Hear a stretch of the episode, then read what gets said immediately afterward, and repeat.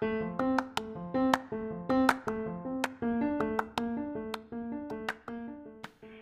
y'all, good Monday morning. It's your girl, Lady Sage. I'm here in the building. How are y'all doing? It's the last week of January. So, that being said, have fun. No, um, so I had a really great talk last night with a good friend. Um, it's something because like you don't have like good friends. You know, I always heard people say that. You know, if you when you're good friends, you don't have to talk all the time. But when y'all meet up, uh, it's just like y'all never let off. And like that is so true. Like I'm just really amazed about how God um, orchestrates things and people and lives and connections with um, folks, individuals. You know, like you know we can think that a particular person is like the best person and to be the best friend, but but God knows all. And I'm just really grateful for friendship, like real friendship, genuine friendship. Um, we talk about life and the Word of God, and just push each other to be better in Christ. It is an honor to have friendship like that. Take a look around. Friendship circle. God has placed in your life. So, today I guess I'm going to talk about uh, Exodus. I'm going to talk about, and you know what? The whole friendship thing, I was, I kind of just thought about that and talk about that. But now that I think about it, it's really going to go about what I want you guys to think about this morning. So, I was listening to the Bible last night, and it was talking about how um, the Israelites were leaving uh, Egypt, you know, and and you know how it says that Pharaoh's heart was hardened. Pharaoh's heart was hardened. Pharaoh's heart was hardened multiple times, and then it says that God hardened Pharaoh's heart. One thing I don't know if you guys have ever caught this because I didn't, and I was like literally sleeping and listening to the Bible, so I might have missed some part. So I'm sorry about that if I did. But it says in there that God hardened Pharaoh's heart when the children, after they had left Egypt, you know, when they left Egypt, God hardened the Pharaoh and the Egyptian heart to go chase after them. God hardened their heart to go chase after them. Or to, to yeah. So I figured it this way.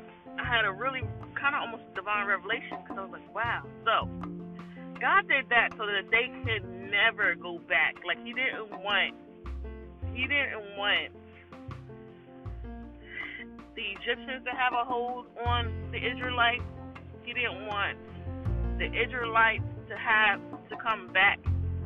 He caused Pharaoh's heart to be hardened to the point where Pharaoh ran after them, right?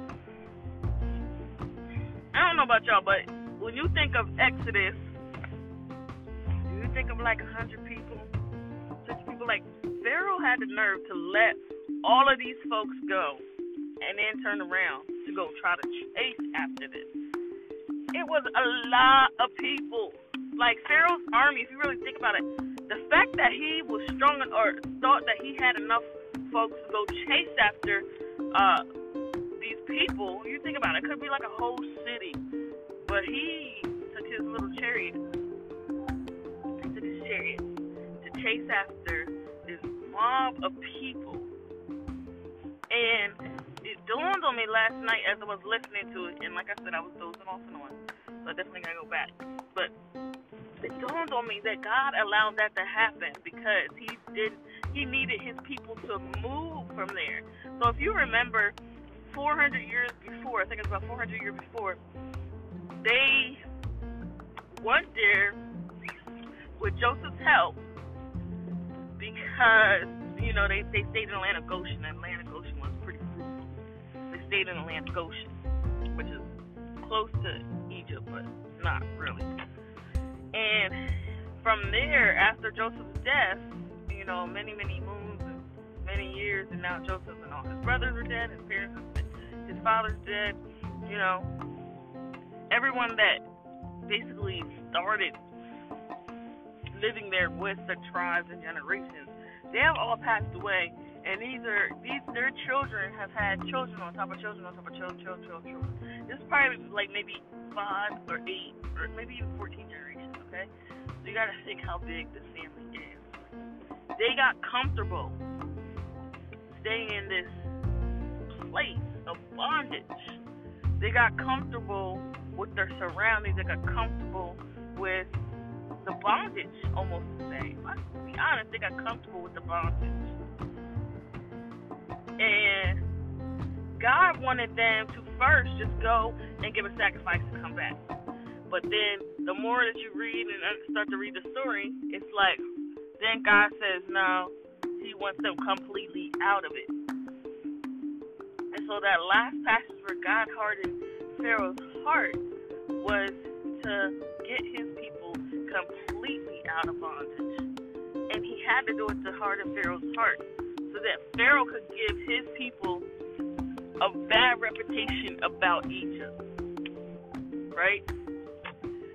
So that they wouldn't want to return. Now, you keep reading, you know how it goes, and then they're like, oh, we would have been better staying in Egypt, and it was a whole woe is me uh, scenario. But if I could be honest, I kind of had that moment. I had that moment when I was in a position in a spot that was very comfortable, comfortable for me, where I wasn't growing, but I was okay because I was comfortable, right? And then when I had that Pharaoh hardened heart moment, you know, when Pharaoh hardened heart of the people who were in charge of me, I felt some type of way, like about them, not realizing that God allowed their heart to be hardened.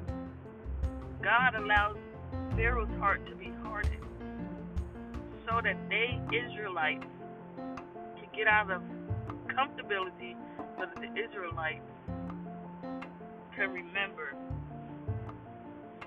not to return. Isn't that something? Isn't that something?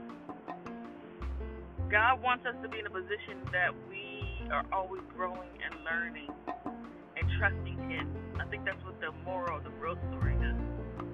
Because when they go out in the wilderness, God shows Himself by clouds and fire, cloud by day and fire by night. It was all about trusting Him. It's all about trusting God. So even in this moment, this Monday morning, it's all about trusting Father God It's all about understanding that things happen, not because we're a bad person, not because, you know, people want to do us evil, but because God sees the ultimate purpose. He doesn't want his people living in bondage.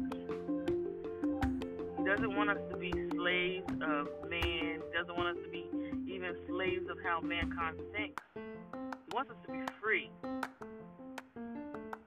He rather allow you to have a bad experience so that you can remain free for the rest of your life versus allowing you to stay in a position and in a place where you are bondage.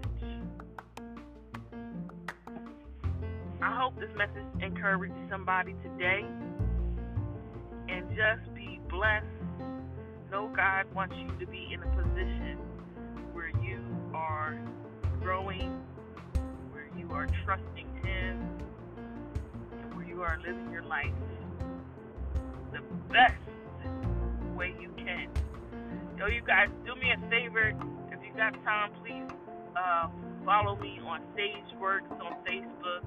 It's one word, S A G E W O R K S. Follow me on Sagework. That's where I try to post some of my things. I haven't been as um, diligent on it, but I'm going to start adding some things that I've been working on. And y'all take a look. Add me on Sageworks.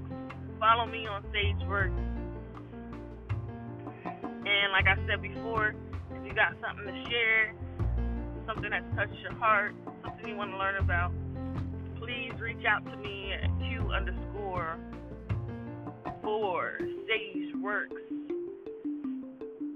Oh, Q underscore Q Q underscore four Sage Works at yahoo.com. Q underscore four stage Works at yahoo.com. All right, I'll hear from y'all very soon. Y'all be blessed and happy Monday.